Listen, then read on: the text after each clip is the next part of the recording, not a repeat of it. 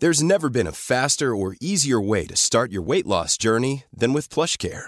PlushCare accepts most insurance plans and gives you online access to board-certified physicians who can prescribe F D A-approved weight loss medications like Wegovy and Zepbound for those who qualify. Take charge of your health and speak with a board-certified physician about a weight loss plan that's right for you. Get started today at PlushCare.com slash weight loss. That's PlushCare.com slash weight loss. PlushCare.com slash weight loss.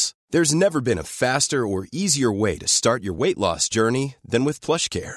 PlushCare accepts most insurance plans and gives you online access to board-certified physicians who can prescribe F D A-approved weight loss medications like Wegovy and Zepbound for those who qualify. Take charge of your health and speak with a board-certified physician about a weight loss plan that's right for you. Get started today at PlushCare.com slash weight loss. That's plushcare.com slash weight loss. Plushcare.com slash weight loss. Spring is my favorite time to start a new workout routine. With the weather warming up, it feels easier to get into the rhythm of things. Whether you have twenty minutes or an hour for a Pilates class or outdoor guided walk, Peloton has everything you need to help you get going. Get a head start on summer with Peloton at one peloton dot com. از اوایل سال دو هزار قبل از میلاد، مورخان سومری به این کار پرداختند که گذشته و حال خود را بنویسند و برای آیندگان بر جای گذارند. و قسمتی از این سجلات به ما رسیده و البته آنچه به دست ما آمده مستقیما از منبع سومری نیست، بلکه چیزهایی است که بابلیان بعدها از ایشان اقتباس کرده‌اند. در میان کتاب‌هایی که به صورت اصلی سومری به دست ما رسیده، لوحه‌ای است که در نیپور اکتشاف شده و اصل سومری ابتدایی منظومه گیلگامیش بر آن ثبت است. و ما پس از این صورت تحول یافته آن را در نزد بابلیان مورد مطالعه قرار خواهیم داد. بعضی از لوحه‌های خرد شده محتوی مرثیه‌های ادبی است که به نیرومندی ساخته شده و طرز تعبیر و صورت ادبی مخصوص به خود دارد. در اینجاست که برای نخستین بار با این طرز تعبیر خاص خاورمیانه روبرو می‌شویم که در آغاز اشعار جمله‌های معینی را مکرر می‌کنند و چندین شعر به یک صورت آغاز می‌شود یا فکر واحدی را در اشعار مختلف به اشکالی که کمی با یکدیگر اختلاف دارند بیان می‌کنند. این آثار که از دست برده روزگار محفوظ مانده نشان می‌دهد که ادبیات از سرودها و مراسی کاهنان سرچشمه گرفته و به همین جهت باید گفت که قصاید ابتدایی به صورت غنایی یا رزمی نبوده، بلکه جنبه دعایی و دینی داشته است.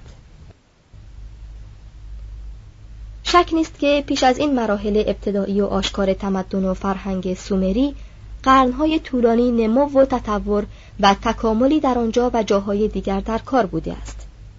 همانگونه که ظاهراً خط‌نویسی میخی اختراع سومریان است، در معماری نیز باید گفت که سومریان بیش از همه شکل اساسی خانه و معبد و ستون‌ها و گنبدها و طاق‌ها را طرح‌ریزی کرده‌اند. دهقان سومری برای ساختن کلبه خود نی‌هایی را به شکل مربع یا مستطیل یا مدور در زمین فرو می‌کرد و بالای آن نی‌ها را خم می‌کرد و به یکدیگر می‌بست تا از آن قوسی یا طاقی یا گنبدی فراهم شود. می‌توان پذیرفت که آغاز ساده و بی‌پیرایه یا لااقل نخستین پیدایش شناخته شده این اشکال معماری به همین صورت بوده است. در ضمن کاوش‌های نیپور به یک مجرای آب سرپوشیده‌ای دست یافته‌اند که پنج هزار سال قدمت دارد. در گورهای شاهی اور تاق‌هایی دیده شده که به سه هزار و پانصد قبل از میلاد می‌رسد و سردرهای قوسی شکل در تاریخ دو هزار قبل از میلاد در اور رواج کامل داشته است. این قوس‌ها قوس‌های واقعی هستند، یعنی سنگ‌هایی که با ترکیب آنها این قوس‌ها درست می‌شود، هر کدام شکل میخی را دارد که فشار را به طرفین خود منتقل می‌کند و ثابت در محل خود می‌ماند. توانگران برای خود کاخ‌هایی داشتند و معمولاً این کاخ‌ها را بر روی پشته‌هایی با ارتفاع ده تا دوازده متر از سطح زمین می‌ساختند. و چنان بود که تنها از یک راه داخل شدن به آن امکان داشت و به این ترتیب کاخ صورت دژی پیدا می کرد. و چون سنگ در سومر نایاب بود، بیشتر این کاخها را با آجر می ساختند و دیوارهای سرخ آنها را با نقشهای آجری به شکل حلزونی و مثلث و مقرنس و لوزی و مشجر تزیین می کردند. دیوارهای درونی را با گچ می پوشاندند و به شکل ساده‌ای نقاشی می کردند. اتاقهای خانه را گرداگرد حیاتی اندرون خانه می ساختند که در برابر آفتاب سوزان آن ناحیه سایه و وسیله سردی هوا را فراهم می کرد. به همین دلیل و نیز برای آنکه امنیت و استحکام کاخ بیشتر باشد، در اتاقها را بیشتر رو به حیات اندرونی باز می کردند و کمتر برای آنها از طرف خارج دری می گذاشتند. پنجره همچون چیزی تجملی به شمار می رفت و یا این است که اصلا نیازی برای آن احساس نمی کردند. آب مصرفی را از چاه بیرون می آوردند و برای بیرون راندن فضولات در ساختمانها مجراهایی بود که به یکدیگر اتصال پیدا می کرد و فاضلاب را به خارج شهر می برد. اساسیه و مبل خانه در عین کمی و سادگی از ذوق و هنر خالی نبود و پاره از تخت خوابها را با فلزات یا عاج منبت کاری می کردند و پایه بعضی از صندلی‌ها همان گونه که در صندلی‌های مصری قدیم دیده می شود مانند چنگال درندگان ساخته می شد. ولی برای معابد از جاهای دور سنگ وارد می کردند و سر ستونها و نقش‌های برجسته مصری را که در آنها سنگ‌های نیمه قیمتی نشانده بودند برای تزیین به کار می‌بردند. معبد ننار در اور با سفال‌های فیروزه‌ای رنگی که از خارج آن را می‌پوشاند همچون نمونه‌ای بود که در دیگر معابد از آن تقلید می‌کردند. داخل اتاق‌ها و رواق‌های این معبد با قرار دادن لوایح از چوب‌های کمیاب همچون ارز و سرو بر روی دیوارها مزین شده بود و این چوبها را با قطعات مرمر و دخام و عقیق و طلا معرقکاری و منبتکاری کرده بودند. بزرگترین معبد هر شهر معمولاً بر روی تپه‌ای قرار داشت و برجی آن را زینت می‌داد که از سه تا هفت طبقه ساختمان در آن بود و وسعت هر طبقه از طبقه زیرین کمتر می‌شد و گرداگرد این برج پلکان مارپیچی می ساختند که برای بالا رفتن به طبقات مختلف به کار می رفت. این برج‌های بلند شایسته خدایان گردن فراز و حامی شهرهای سومری به شمار می رفت و نیز از لحاظ مادی و معنوی در مقابل حمله یا طغیانی که هر آن احتمال آن می رفت عنوان دژوارگی را داشت. توضیح حاشیه: همین گونه برج‌های معابد بابلی بوده است که به معماران و مهندسان جدید آمریکایی الهام بخشیده و در ساختن عمارت‌های بلند هر طبقه را کمی عقب می‌نشینند تا از رسیدن نور به خانه همسایگان جلوگیری نشود و مخالفت قانونی به عمل نیاید. چون شخص در خیال خود آن ساختمان‌های پنج هزار ساله سومری را با آسمان خراش‌های امروزی آمریکا با یکدیگر در نظر بگیرد، آنگاه زمانهای دراز تاریخ به قدری کوچک می شود که به صورت یک چشم به هم زدن در می آید. ادامه متن. در معابد گاهی به عنوان تزیین مجسمه های از خدایان و پهلوانان بشری و جانوران قرار می دادند. این مجسمه ها ساده و نازیبا و تنها نماینده نیرومندی و بزرگی بود و هیچ دقت و جلال و حسن تعبیر و ریزکاری هنری در آنها وجود نداشت. بیشتر آنچه به دست آمده مجسمه های شاهگوده است که با سنگ دیوریت تراشیده شده، ولی تراش مجسمه ها خام و ساده است. در خرابه های طلالعبید از آثار دوره اول تمدن سومری مجسمه کوچک مسی به دست آمده که گاو نری را نمایش می دهد. گرچه گذشت زمان آن را خراب کرده، ولی هنوز این مجسمه روح دارد و نشاط و نیروی گاو نر را به خوبی نمایش می‌دهد.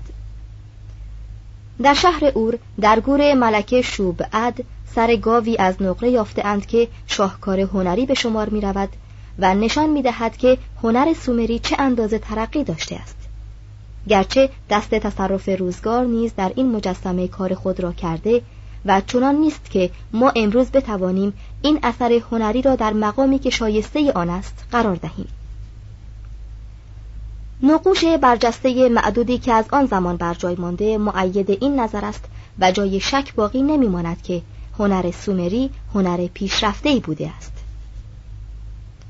خشونت و درشتی هنر سومری در لوحه کرکسان که به وسیله اعناتوم شاه لگش برپا شده و استوانه سنگ سماقی ایبنیشار و تصاویر کاریکاتوری، به راستی کاریکاتوری به معنای کلمه، نماینده اورنینا و مخصوصاً لوحه پیروزی که به وسیله نارامسین نصب شده به خوبی آشکار است.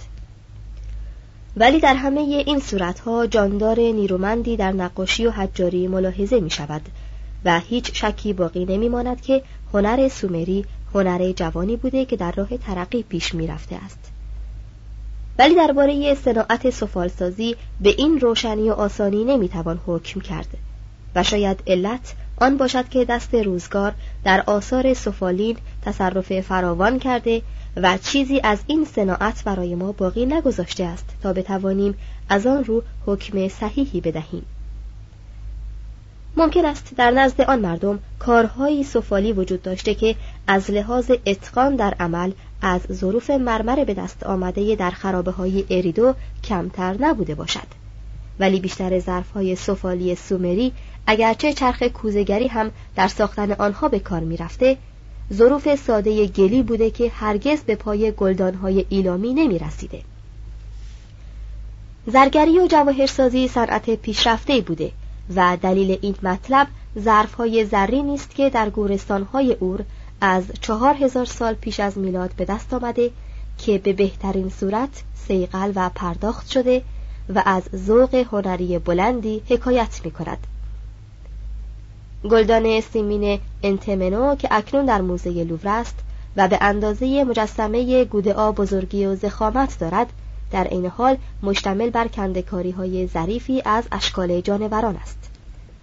زیباترین کار هنری که از آن زمان به دست آمده دسته خنجر زرین مرصع به فیروزه و لاجورد است که حکاکی و کنده‌کاری بسیار ظریفی دارد و از اکتشافات اور به دست آمده است. و اگر حق داشته باشیم تا از روی عکسی که از این شاهکار هنری برداشته شده قضاوت کنیم، باید بگوییم که صورت هنری در آن زمان به سرحد کمال رسیده است. توضیح حاشیه: اصل این دسته خنجر در موزه عراقی در بغداد است. ادامه متن. از خرابه‌های سومری عده زیادی مهرهای استوانه‌ای به دست آمده که با سنگ یا فلز گرانبها ساخته شده و در آنها بر روی سطوحی که از شش سانتی متر مربع تجاوز نمی کند نقش‌های بسیار زیبایی کنده‌اند.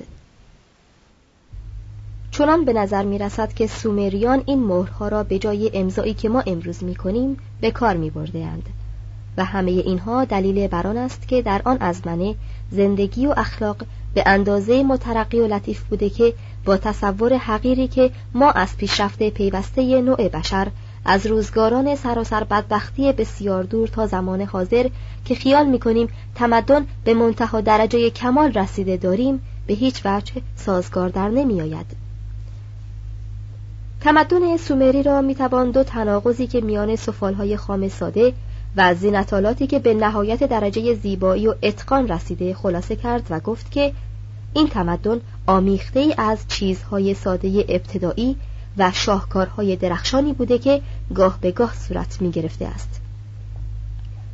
در این سرزمین تا آنجا که علم ما در زمان حاضر به آن آگاهی دارد، نخستین حکومت و امپراتوری به دست انسان تأسیس شده و همچنین نخستین سازمان آبیاری و نخستین بار استفاده از سیم و زر برای ارزیابی کالا و نخستین قراردادهای بازرگانی و نخستین سازمان اعتبار معاملاتی و نخستین کتاب قانون و نخستین بار استفاده وسیع از خط نویسی و نخستین بار گفتگوی از داستان آفرینش و طوفان و نخستین مدرسه ها و کتابخانه ها و نخستین ادبیات و شعر و نخستین داروهای آرایشی و زینتالات و نخستین حجاری و نقش برجسته و نخستین کاخها و معابد و نخستین بار استفاده از فلزات در تزیین و نخستین تاقها و قوسها و گنبدهای ساختمانی در جهان پیدا شده است.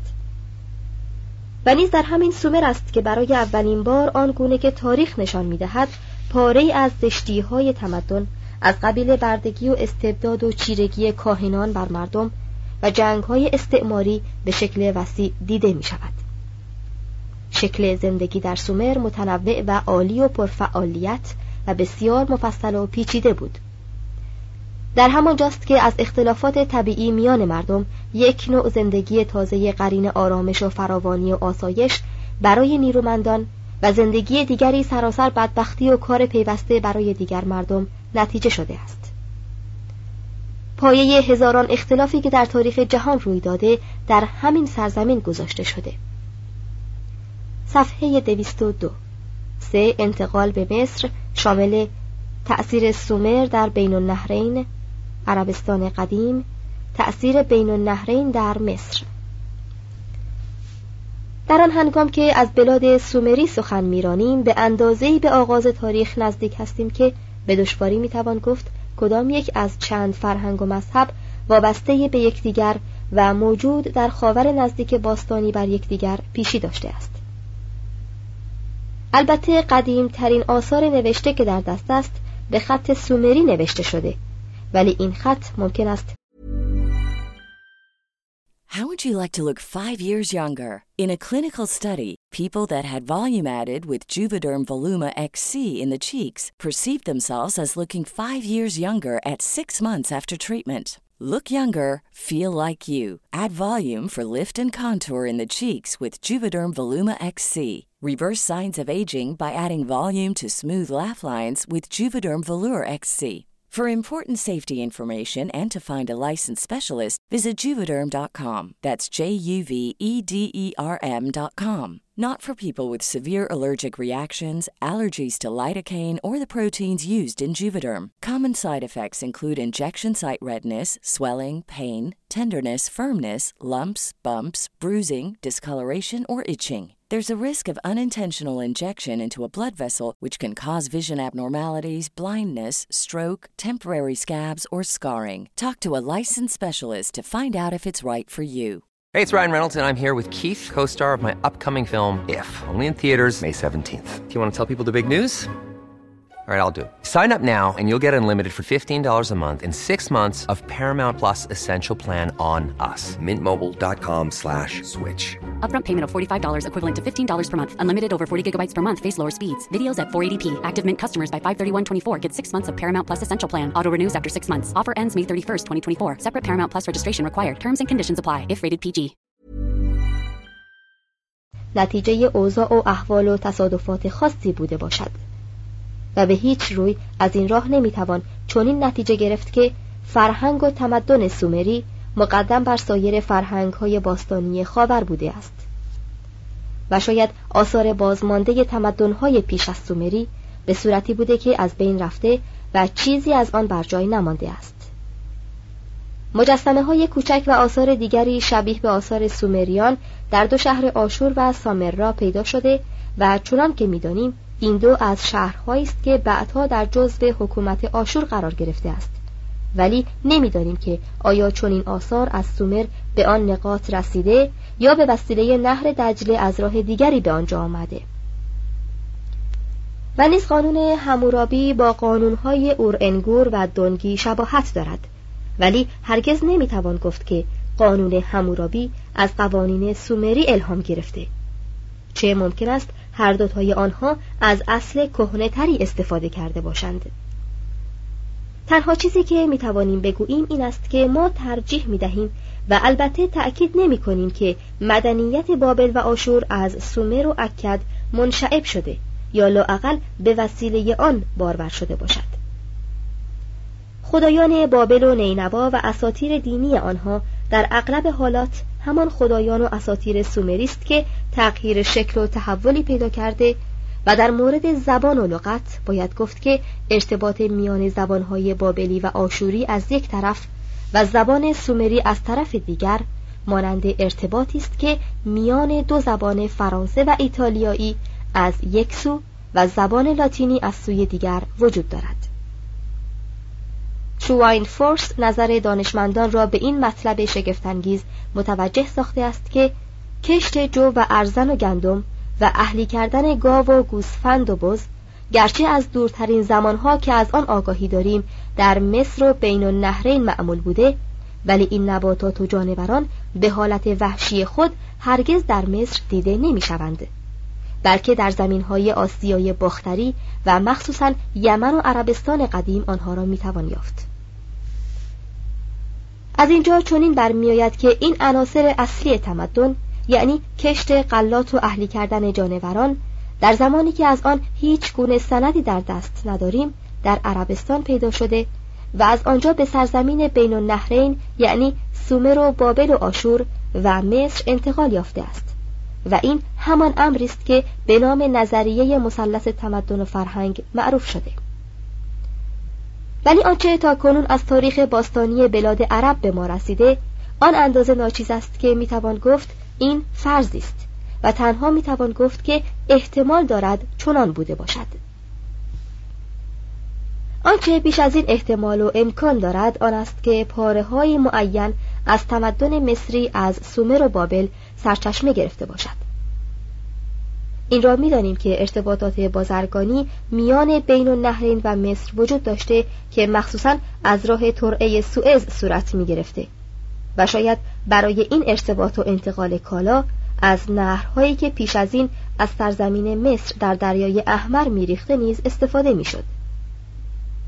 یک نظر به نقشه جغرافیا به خوبی آشکار می‌سازد که چرا مصر در طول تاریخ شناخته خود بیش از آن که به آفریقا منسوب باشد در جزو آسیای باختری به شمار می آمده است. تجارت و مبادلات فرهنگی به آسانی میان بین النهرین و مصر امکان پذیر بوده، ولی چون به نیل می رسیدند، صحرا در قسمت باختر و آبشارهای نیل در قسمت جنوب مانع بوده است که مصر با سایر قسمت‌های آفریقا ارتباط پیدا کند. بنابراین طبیعی چنان است که در فرهنگ و تمدن مصر عوامل و عناصر فراوانی از فرهنگ بین النهرین وجود داشته باشد. هرچه در مطالعه و تحقیق لغت مصری قدیم پیشتر می رویم، پیوند میان آن و زبانهای سامی خاور نزدیک بیشتر بر ما آشکار می شود. چنان به نظر می رسد که کتابت تصویری مصر مربوط به دوره پیش از سلسله های سلاطین از بلاد سومری به آن سرزمین رسیده باشد. مهر استوان شکل که اصل آن بدون شک از بین النهرین است، در قدیمترین دوره های تاریخ مصر ظاهر می شود و پس از آن از میان می رود و ممکن است گفت که این روش کار قدیمی را که از خارج وارد شده بود بعدها با روش ملی اصیلی جانشین ساختند. از چرخ کوزگری پیش از سلسله چهارم در مصر خبری نیست، در صورتی که این چرخ مدتها پیش از آن در سومر معروف بوده است و ممکن است که این دستگاه با عرابه و چرخ عرابه در یک زمان از بین النهرین به مصر انتقال یافته است. سرگرزهای جنگی مصری قدیم با نظیر بابلی آن بسیار شبیه به یکدیگر است. در میان آثار مصری مربوط به دوره پیش از سلسله‌ها که در جبل العراق به دست آمده، کاردی از سنگ چخماق است که ساخت زیبایی دارد و بر آن نقش‌هایی است که از حیث موضوع و سبک با نقش‌های بین النهرین شبیه است. ظاهراً صناعت در باختر آسیا ایجاد شده و سپس از آنجا به مصر انتقال یافته است. نخستین مهندسی معماری مصر به مهندسی بین النهرین شباهت دارد، از آن جهت که برای تزیین دیوارهای آجری در آنها نیز نقش‌های فرو رفته به کار می رفته است. سفالهای دوره پیش از سلسله سلاطین مصر و مجسمه‌های کوچک و موضوعات تزیینی آنها در بسیاری از نمونه‌ها شبیه نظایر آنها در بین النهرین است یا بدون شک با آن ارتباط فراوان دارد. در میان آثار مصری که از آن زمان به جای مانده، مجسمه‌های کوچکی از خدایان است که اصل آسیایی آنها آشکارا دیده می شود. در زمانی که به حکایت تمام ظواهر تمدن مصری در آغاز پیدایش خود بود، هنرمندان شهر اور مجسمه‌هایی می ساختند و نقش‌هایی بر آنها می کشیدند که خود نماینده آن بود که مدت درازی است که از پیدایش این دو هنر در سومر می‌گذرد. توضیح حاشیه. یکی از دانشمندان بزرگ معاصر، الیوت اسمیت، کوشیده است تا این نظریات را نقض کند و دلیل وی آن است که اگرچه گندم و جو و ارزن به صورت وحشی و طبیعی آنها در مصر یافت نمی شود، دلایلی در دست است که کشت این نباتات در مصر قدیمتر از هر جای دیگر صورت گرفته. وی را عقیده آن است که کشاورزی و تمدن به صورت کلی از مصر به سومر انتقال یافته است و همچنین استاد بریستد، بزرگترین مصر شناس آمریکایی، به قدمت تمدن سومری بر تمدن مصری عقیده ندارد. به نظر وی قدمت چرخ عرابه اگر در مصر از سومر بیشتر نباشد از آن کمتر نیست و برهان شواینفورس را به این استدلال رد می کند که غلات را به صورت طبیعی آن در نقاط مرتفع حبشه یافته‌اند. ادامه متن. این شکستی برای مصر نیست که پیشی تمدن را در بلاد سومر اعتراف کند، چه ریشه ها و عناصری که نیل از دجله و فرات گرفته هرچه باشد رشد و ترقی کرده و بارور شده و تمدن خاص و خالص مصری از آن بیرون آمده است که بدون شک ثروتمندترین و بلندآوازترین و نیرومندترین فرهنگ و تمدن شناخته شده در تاریخ است. تمدن مصری زیبایی و لطف خاصی دارد که فرهنگ و تمدن خام و ابتدایی سومر هیچ قابل مقایسه با آن نیست و حتی تمدن یونان و روم نیز از آن تجاوز نمی کند. صفحه دویست و شش، فصل هشتم، مصر. یک، عطیه نیل. یک، در دلتا شامل اسکندریه، نیل، اهرام، ابوالهول. اسکندریه بندری بسیار عالی است. آن طرف سدی که از آبها تشکیل می شود امواج خروشان بر یکدیگر سوارند، ولی این طرف دریا همچون آینه سیمین به نظر می رسد.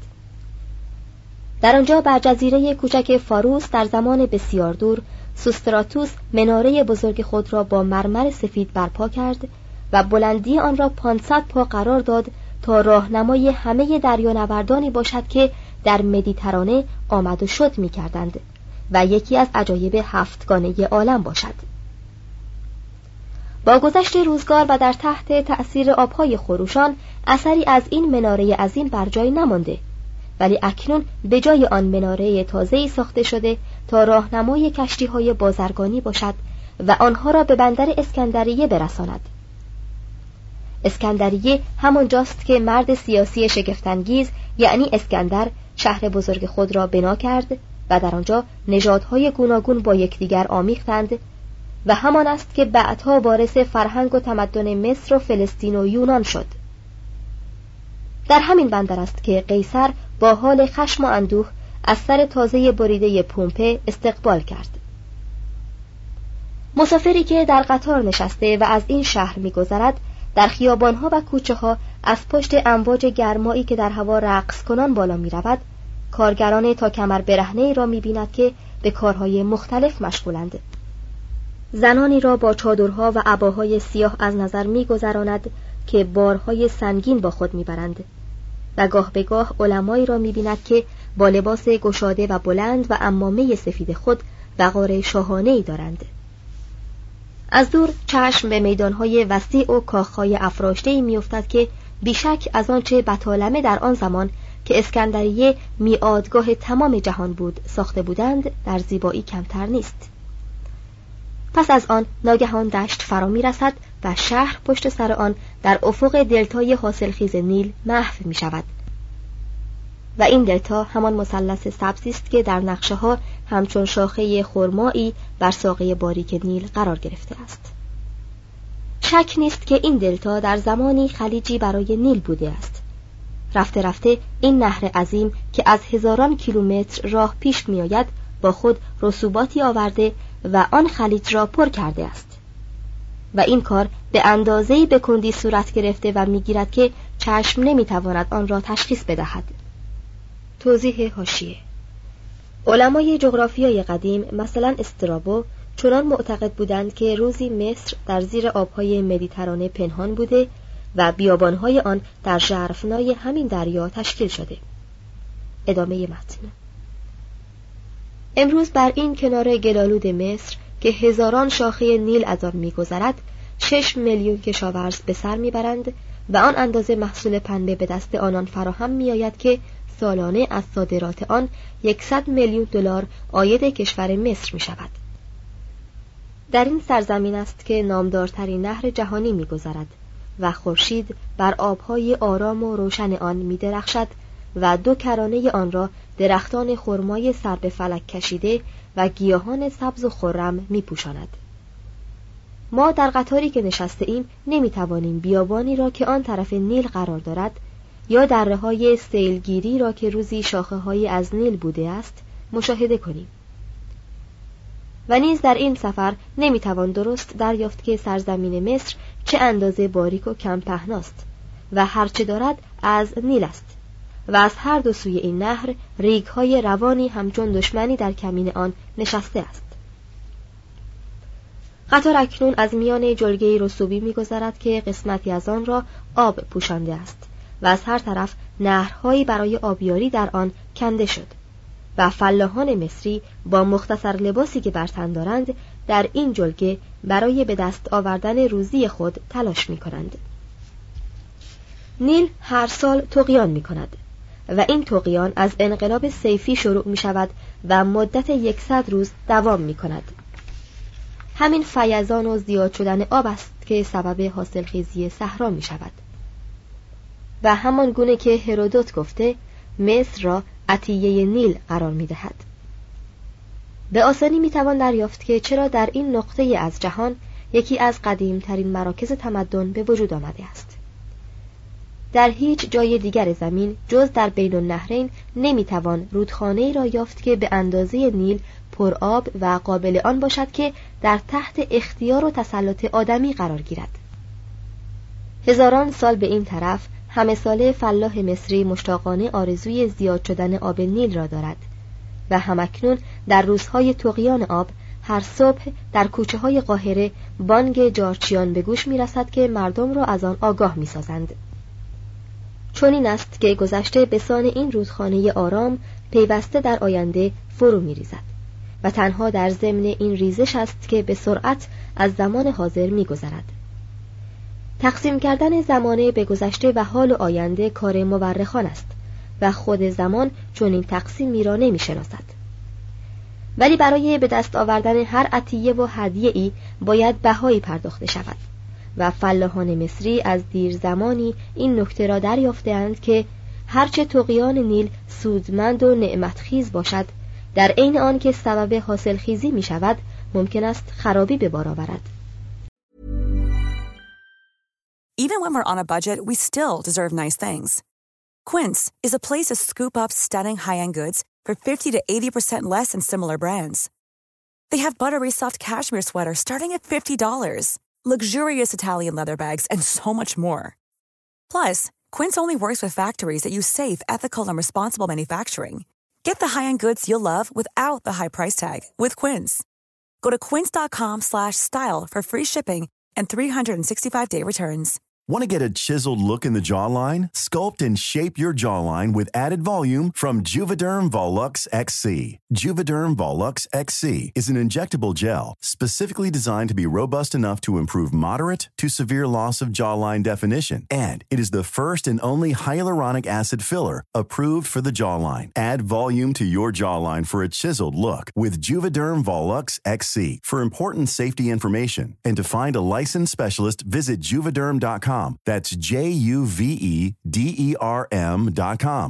Not for people with severe allergic reactions, allergies to lidocaine, or the proteins used in Juvederm. Common side effects include injection site redness, swelling, pain, tenderness, firmness, lumps, bumps, bruising, discoloration, or itching. There's a risk of unintentional injection into a blood vessel, which can cause vision abnormalities, blindness, stroke, temporary scabs, or scarring. Talk to a licensed specialist to find out if it's right for you. Visit Juvederm dot com. That's J U V E D E R M dot com. Imagine the softest sheets you've ever felt. Now imagine them getting even softer over time. That's what you'll feel with Bowl and Branch's organic cotton sheets. In a recent customer survey, ninety-six percent replied that Bowl and Branch sheets get softer with every wash. Start getting your best night's sleep in these sheets that get softer and softer for years to come. Try their sheets with a thirty night guarantee. Plus, get fifteen percent off your first order at bowl and branch dot com. Code BUTTERY. Exclusions apply. See site for details.